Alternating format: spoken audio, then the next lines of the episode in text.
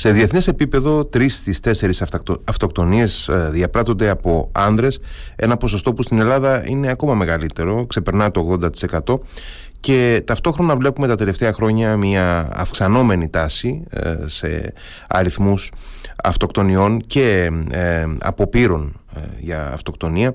Ενώ ε, υψηλή είναι, ε, υψηλότερη από τα πληθυσμιακά δεδομένα είναι οι αντίστοιχοι δείκτες για την Κρήτη. Για να συζητήσουμε αυτά τα φαινόμενα έχουμε σήμερα μαζί μας μια εξαιρετικά σοβαρή κατά την άποψή μου και διακεκριμένη ψυχίατρο την Εύα Μαρία Τσαπάκη διδάκτορα ψυχιατρικής του Πανεπιστήμιου του Λονδίνου και διευθύντρια της κλινικής Άγιος Χαράλαμπος. Καλησπέρα κυρία Τσαπάκη. Ε, καλησπέρα κύριε Χαρλαμπίδη, είναι μεγάλη μου χαρά που είμαι απόψε μαζί σας. Ευχαριστώ πάρα πολύ για την πρόσκληση. Και δική μας χαρά, ευχαριστούμε που ε, μας χαρίζετε ε, κάποιο από το χρόνο σας. Κυρία Τσαπάκη, ε, μπορεί να είναι δική μου αίσθηση, από ό,τι φαίνεται με μια ε, εκ του προχείρου έρευνα, για να, για να μην είμαι έτσι υπερβολικός, μια γρήγορη αναζήτηση που έκανα για τα, τα πιο πρόχειρα στοιχεία, εν πάση περιπτώσει, ε, δείχνει ότι επαληθεύεται πάντως αυτή η αίσθηση, ότι έχουμε μια σχετική αύξηση τα τελευταία χρόνια, δηλαδή ε, τουλάχιστον από το 2020 και μετά, ε, μια, ναι. μια περίοδο που συμπίπτει βέβαια και με την ε, περίοδο της πανδημίας, έχουμε μια ε, αυξητική τάση στις αυτοκτονίες, οι οποίες πάντως παραδοσιακά από ό,τι φαίνεται διεθνώς αφορούν κυρίως τους άνδρες και διπαραγωγικής ηλικίας. Ισχύει αυτό ως φαινόμενο ή είναι δική μου κυρίως ή κάποιον άλλον εντύπωση; Κοιτάξτε, να το θέσουμε λίγο, λίγο σε ένα διαφορετικό παρακαλώ. Το φαινόμενο της αυτοκτονίας ε, είναι πολυπαραγοντικό. Πέρα από την ψυχοπαθολογία για την οποία μπορώ να σας μιλήσω αργότερα λίγο ε, εκτενέστερα ε, έχουμε ε, τις συνθήκες τις κοινωνικές και τις οικονομικές που επηρεάζουν το φαινομενο τη θρησκευτικότητα του πληθυσμού, το κλίμα τη, τη, τη, γεωγραφική περιοχή μέσα στην οποία κινείται ε, αυτός ο πληθυσμός και ασφαλώς έχουμε και γενετικούς παράγοντες που επηρεάζουν ε, το, ε, το, κίνδυνο για την αυτοκτονικότητα. Στο πλαίσιο λοιπόν αυτό, οι παράγοντες κοινωνία-οικονομία είναι σαφώς σημαντικοί για την αύξηση ή τη μείωση αντιστρόφως του φαινομένου των αυτοκτονιών. Παρόμοια έξαρση με αυτήν που παρατηρείται τελευταία ε, μετά την, ε, ε, τον εγκλισμό και την ταλαιπωρία όλου του πλανήτη από τον COVID είδαμε την εποχή της οικονομικής κρίσης του 2011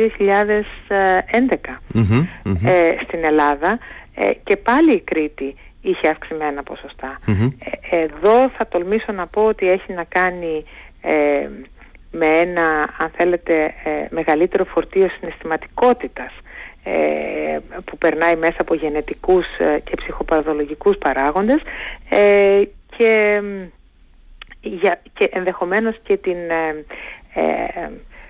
τη φύση αν θέλετε της κριτικής ζωής που έχει για παράδειγμα την οπλοφορία πολύ πιο συχνή και, και επιτρεπτή από ό,τι σε άλλα μέρη της ελλαδας Τώρα, ε, διαθεσιμότητα δηλαδή των μέσων. Ναι, ναι. Είναι, είναι, είναι πιο εύκολο να βρει κάποιος ένα πυροβόλο όπλο με το οποίο μπορεί να αφαιρέσει πιο εύκολα τη ζωή του από το να κάνει κάτι το οποίο, εν πάση περιπτώσει, ε, ε, χρειάζεται μεγαλύτερη προπαρασκευή ή οτιδήποτε. Ε, τώρα, ε, στη διάρκεια της, της τοποθέτησής σας, της εισαγωγικής, σημείωσα την θρησκευτικότητα το ναι. κλίμα, το κλίμα. Ε, οπωσδήποτε τον οικονομικό παράγοντα που ε, το, ξεκάθαρα το συνδέσατε και με την περίοδο της οικονομικής κρίσης για παράδειγμα. Ε, και εδώ βέβαια πρέπει να πω ότι τα τελευταία χρόνια που έχουμε αύξηση επίσης η Κρήτη συνολικά θεωρείται ένας από τους, ε, ένα, από τα κομμάτια της ελληνικής επικράτειας που ε, οικονομικά τα πάμε λίγο καλύτερα από άλλα, εν πάση ε, και να, να ξεκινήσουμε από τη θρησκευτικότητα γιατί μου έκανε εντύπωση.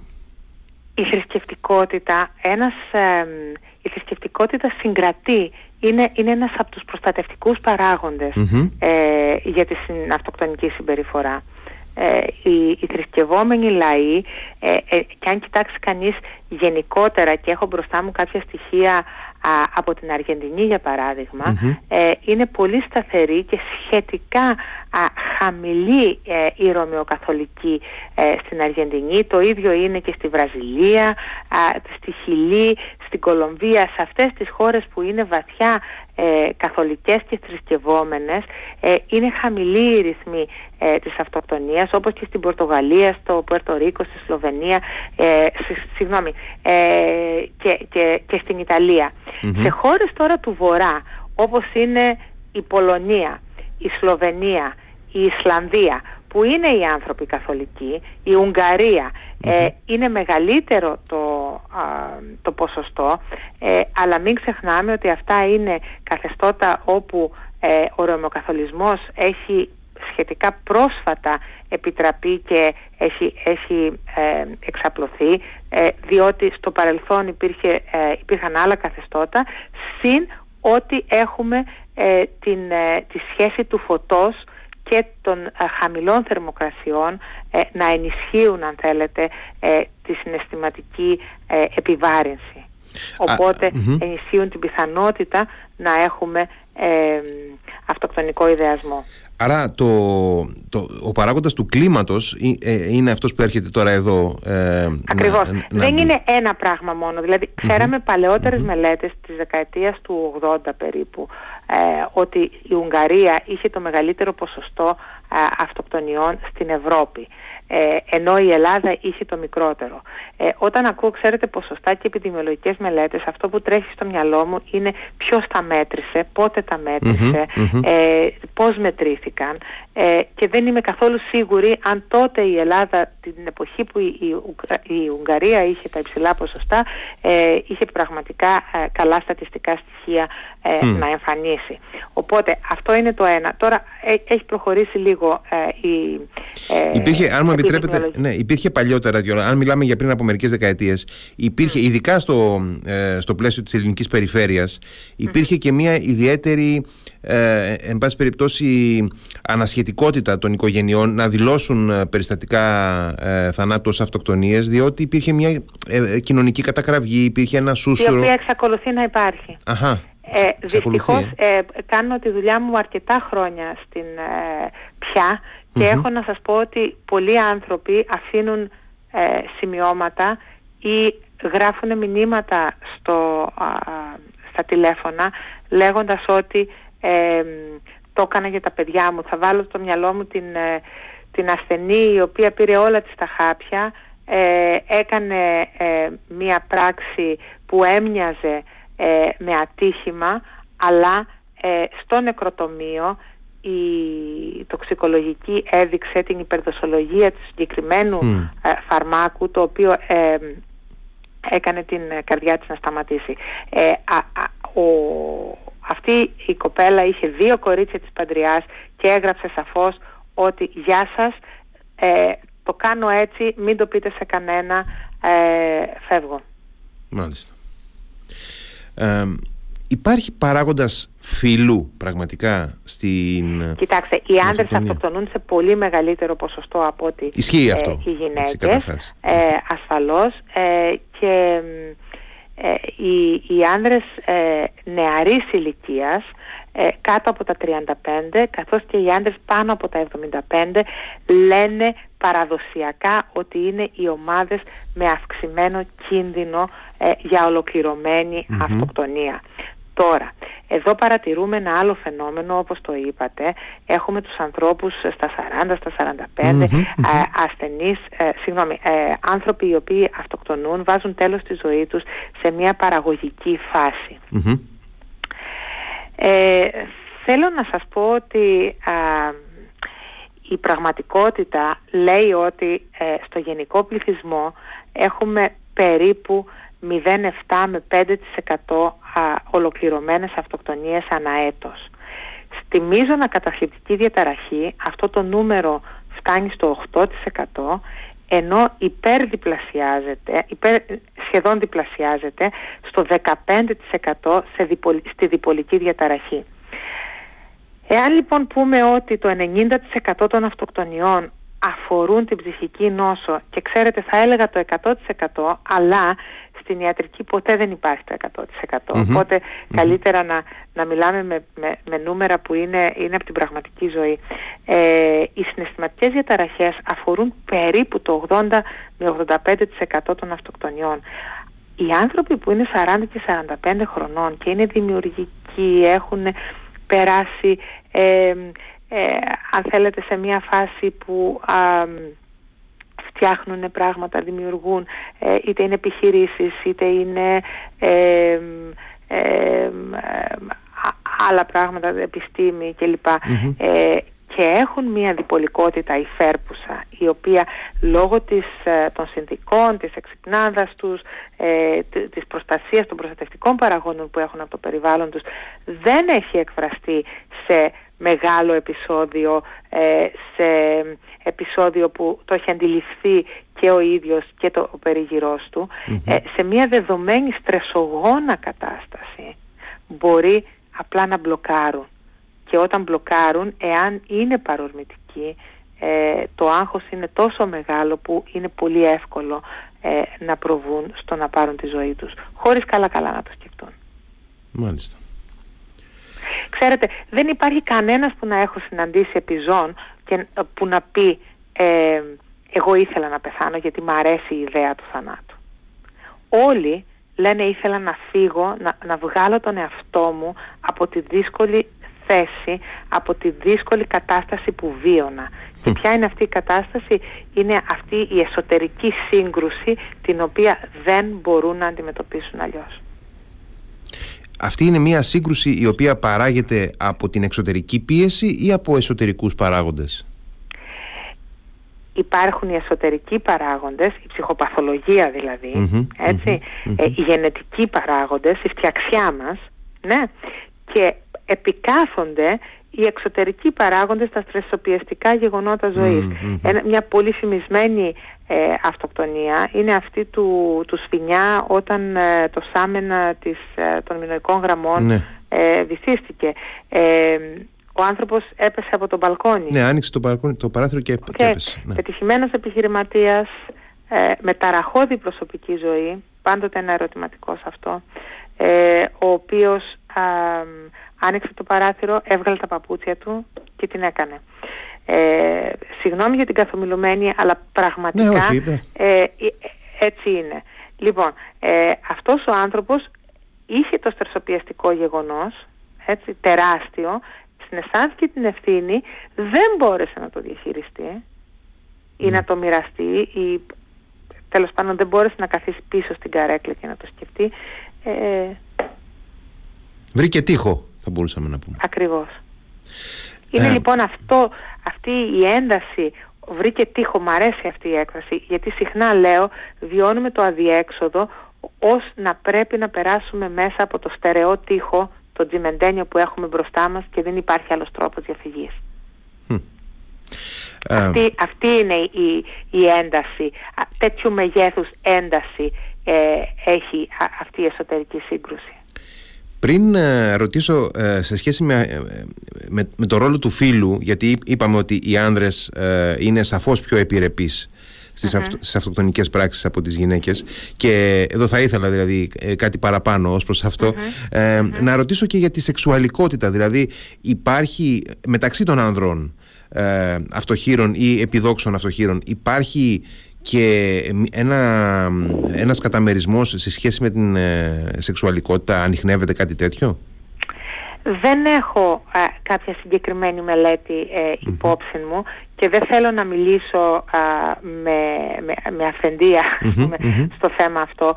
Να πω όμως ότι αν η σεξουαλικότητα συνδέεται με την ε, αναζήτηση της ταυτότητας του ατόμου ξέρουμε ότι αυτά τα άτομα είναι πάρα πολύ εύθραστα συναισθηματικά οπότε κατευθείαν ε, ανεξάρτητα με τη σεξουαλικότητα μπαίνουν μέσα στην κατηγορία συναισθηματικές διαταραχές οπότε έχουν ούτως ή αλλιώς αυξημένη ε, για, να, για αυτοχειρία. Σαφές. Οι άνδρες τώρα ε, από ό,τι λέμε στην καθομιλουμένη οι γυναίκες είναι ζώα που επιβιώνουν έχουν το αίσθημα της επιβίωσης, γεννάνε παιδιά, τα προστατεύουν, ε, ταΐζουν σε αυτούς τους μόνες τους ε, κλπ. κλπ.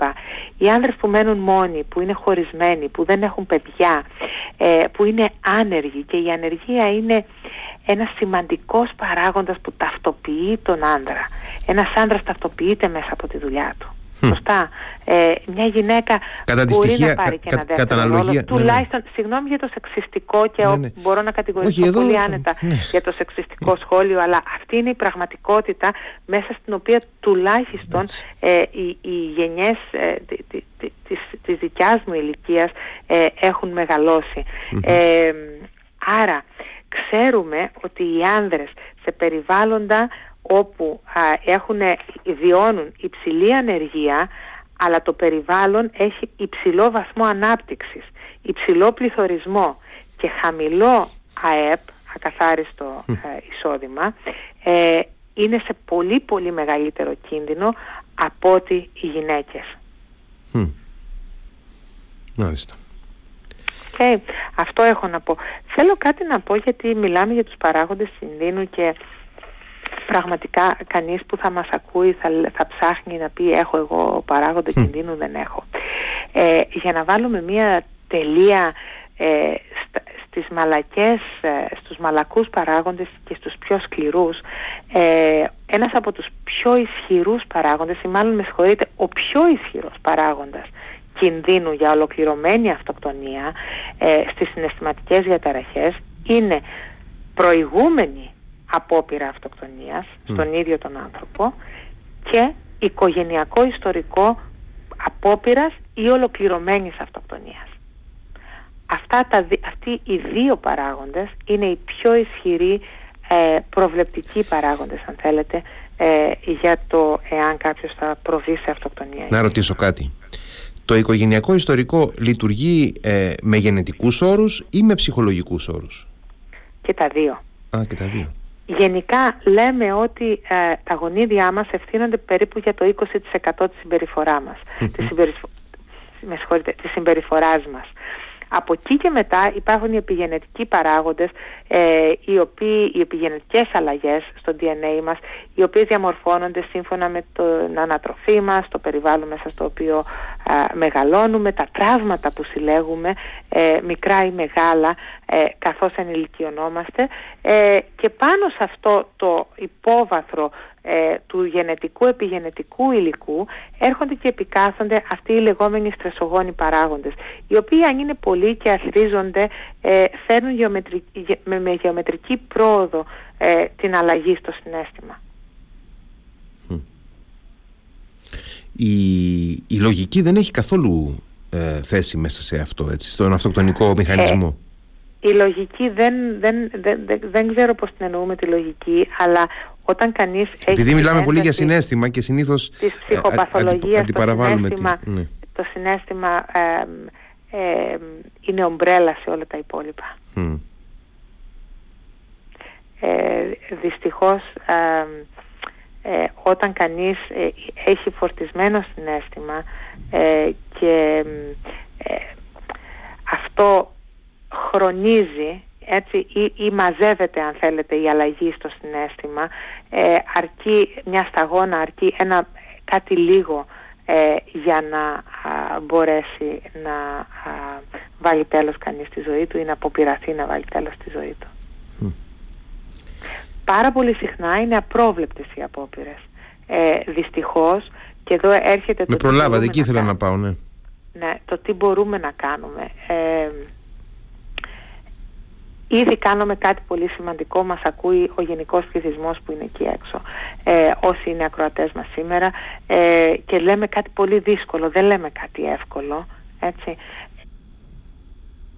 Δεν λέμε κάτι εύκολο όχι μόνο για τον απλό κόσμο, δεν λέμε κάτι εύκολο ακόμα και για τους συναδέλφους μου, τους γιατρούς ε, στα, στα οξέα, ε, στα, στα ΤΕΠ, ε, ή ε, τους συναδέλφους γιατρούς ε, της γενικής ιατρικής ε, που πιθανότατα βλέπουν σε πρώτη επαφή κάποιους από τους ανθρώπους ε, με, την, με, το χαμηλό συνέστημα.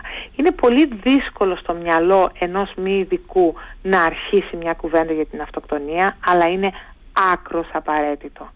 η ερώτηση αν σκέφτηκες ποτέ να τερματίσεις τη ζωή σου, ότι δεν αξίζει να ζεις και αν το σκέφτηκες, ε, έχεις κάποιο σχέδιο, πώς θα το έκανες, ε, είναι συνήθως λυτρωτική ερώτηση για τους ασθενείς που έχουν ήδη σκεφτεί για τους ανθρώπους που έχουν ήδη ε, σχεδιάσει ε, τις εναλλακτικές πώς θα μπορούσε να γίνει αυτό. Λειτουργεί ως βαλβίδα αποσυμπίεσης δηλαδή μια τέτοια συζήτηση. Ακριβώς, ακριβώς και θα παρότρινα τον οποιονδήποτε ε, βρίσκεται με κάποιον που του δημιουργεί αυτή την απορία ή αν, ξέρετε οι σχέσεις είναι δούνε και λαβίν αν κάποιος ε, δεν το λέει με λόγια μπορεί να το λέει με τη συμπεριφορά του.